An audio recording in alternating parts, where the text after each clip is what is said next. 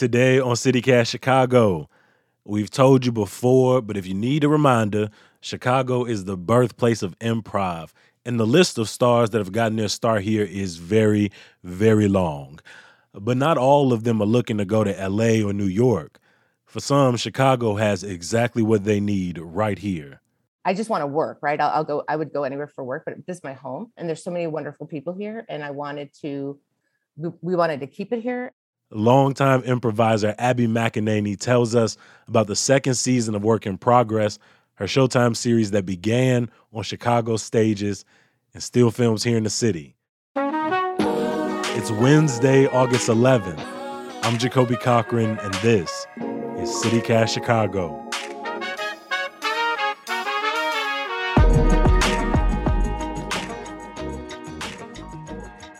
Just a quick note that this episode includes mentions of suicide. Work in Progress's first season starts with the character, yes, also named Abby, and played by McEnany, telling her therapist she's going to kill herself in 180 days. I think it will hurt some people, but in a way, I'm doing them a huge service. I'm giving them a gift. I mean, I'm 45, I'm fat. I'm this queer dyke who has done shit in her life, and that is my identity.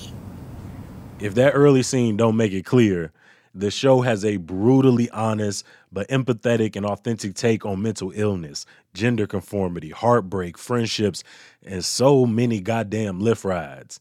McEnany got her start at Second City and IO. She sat down with lead producer Carrie Shepard ahead of Work in Progress's second season, which premieres August 22nd. So, Abby, you came to Chicago for college.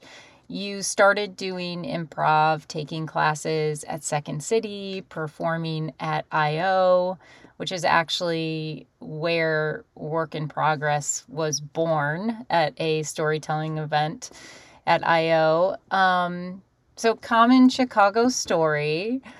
And so, my question is a big one. How important to you, as both an performer and a person, it has improv in Chicago been? Oh my gosh.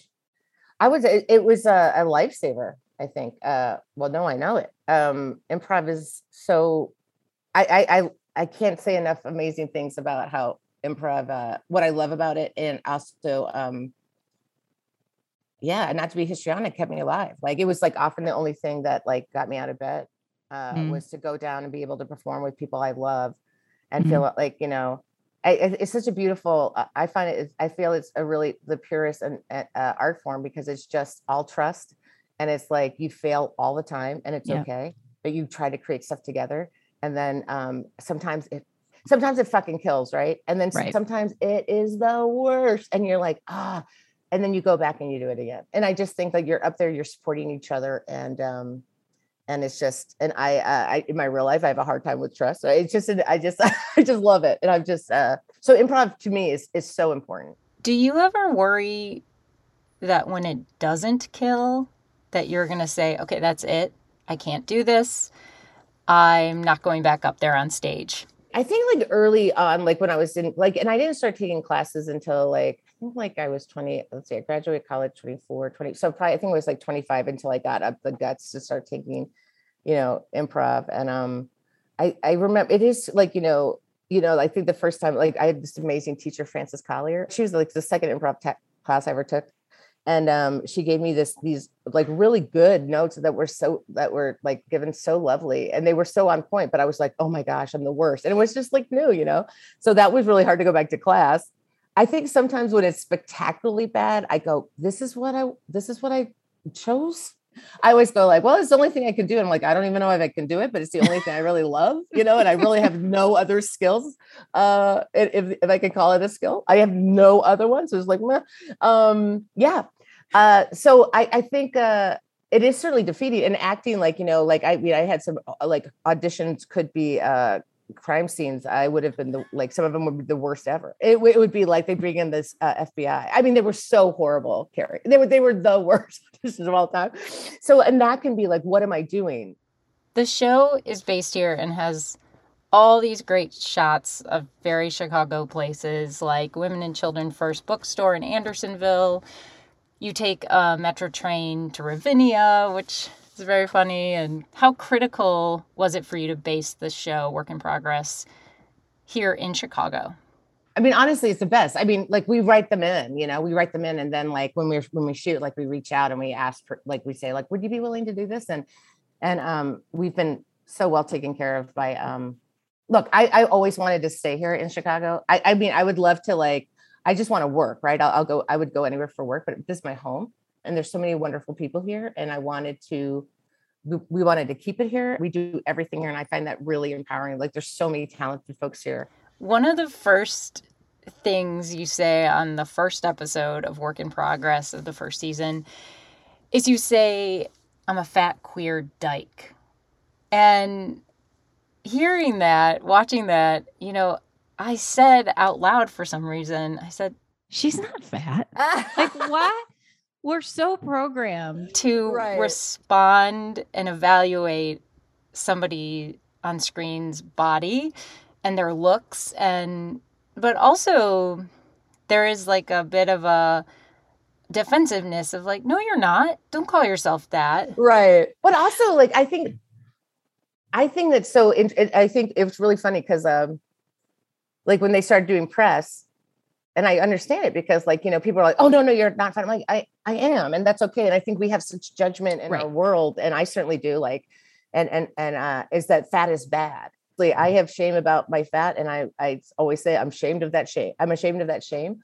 Like, yeah, I'm fat. I'm not putting judgment on it. And like once people like start saying, no, no, no, you're not fat. It's like, well, you're putting a judgment on it because you're saying, if I was fat, then I'm not worthwhile and I don't right. have value. And then and my weight fluctuates. So like, you know, sometimes I'm uh, way heavier than I am, and sometimes I'm I'm less heavy. Uh, and then there's like, you know, there's judgment like, oh, great, oh my gosh, it's a good thing. And it's like, well, so I have more value to you than I was when I was 40 pounds heavier. Like, right. It's a really right. hard thing and it never ends. But then, and then that Showtime thing, but they, when they said self described, and I understand why they did that, they were like, because they have, you know, they're like, and also the word dyke, I think some people are like, oh my gosh, that's, I'm like, no, I, I find it powerful. So self described, because I am, I'm a self described fat queer dyke. And, and, but, um, and there is always that like, oh, no, you're not. It's like, yeah, no, no, no, I am. And I can tell you because of the people on the bus. And, and I, I'm fascinated by, um, and also traumatized by the history of, of it and also, um, really trying to reclaim it you get into that trauma in season one as an adult, Abby as an adult, but also in season two, yeah. you see some yeah. of that and explore some of that as Abby as a child. Um, you know, an episode where Abby as a child, it shows her being called fat. It shows her different visits to various therapists because she moved around a lot.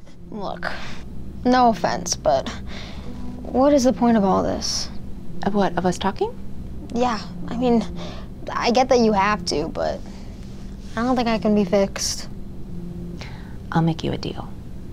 I won't try to fix you. And? That's it. So the question, and I know you get asked this, is how much of Abby in Work in Progress is Abby McEnany and also your friends? You've got this really great best friend chemistry with uh, this character Campbell, your sister, your brother in law. Like, how much of that is based on people in your life? Uh, you know, it's certainly not. I think I, I think uh, uh, there was a, a, probably a grave mistake, uh, 2020, uh, looking back, that I uh, that the character's named Abby McEnany because I think. there's like wait no that's actually not me and i think um i weirdly i'm a very private person so there's a lot of like hypocrisy of me putting myself out there there's a lot of similarity there's also I, I, I like, and also I don't want to share what's different because I need some privacy, you know. But it's not, it's not the same. Campbell isn't based on one specific friend, uh, and Celeste and I have been friends ourselves for like 25 years, and uh, and so like every scene with her is a fucking delight because we just have a ball. We get to improvise a lot. Um, and then some of my real friends are characters in the show and they're not actors. And um, I don't know if you've seen any of the episodes this year, but like yeah. there's like, and, and, even in the pilot, there were like some real friends and and, and they're recurring characters. And yeah, you can tell. Of SAG. I'm just like they. I was been doing this for fucking like 25, 26 years, and I got into SAG, and they got in SAG like a few weeks later. I'm like, what the fuck? Yeah. So they're they're not really based on anybody specific. That was Abby McEnany, longtime Chicago performer and hilarious creator of the Showtime series Work in Progress. Remember, the second season premieres August 22nd. But you can see Abby tonight at Navy Pier, where she selected some of her favorite performers for the Chicago Humanities Festival Comedic Showcase. There's more info in the show notes. Before I let you go, a little bit of news, y'all. The U.S. Senate passed a trillion dollar infrastructure bill that now heads to the House. If passed, it could mean federal dollars for Illinois roads and bridge repairs, investments for CTA and Metra, and a little bit of funding to remove more of Chicago's 400,000 lead water lines. Chicago weather has seen a huge swing in the last couple of days. Y'all know what I'm talking about.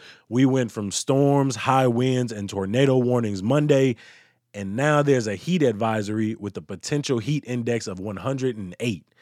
You can call 311 to get well being checks for your neighbors and family, check out the city's cooling centers, or visit a public library to escape the heat. Also, make sure to keep an eye on your pets. And some good news to get you through. This is episode 100 of CityCast Chicago. I know, I can't believe it either. Whether you've been here since day one or joined around 77, we appreciate being a small part of your daily routine. For all of us at CityCast, this has been an enjoyable experience working with one another, and we honor every day to learn more about this city and connect with the people who love it. You can connect more with the city by signing up for our daily newsletter at chicago.citycast.fm.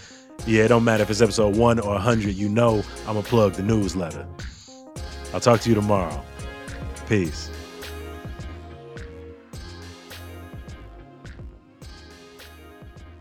Coolio, that looks good. Bada bing, bada boom. How did the first read sound? Did it sound like I, I did it sound authentic?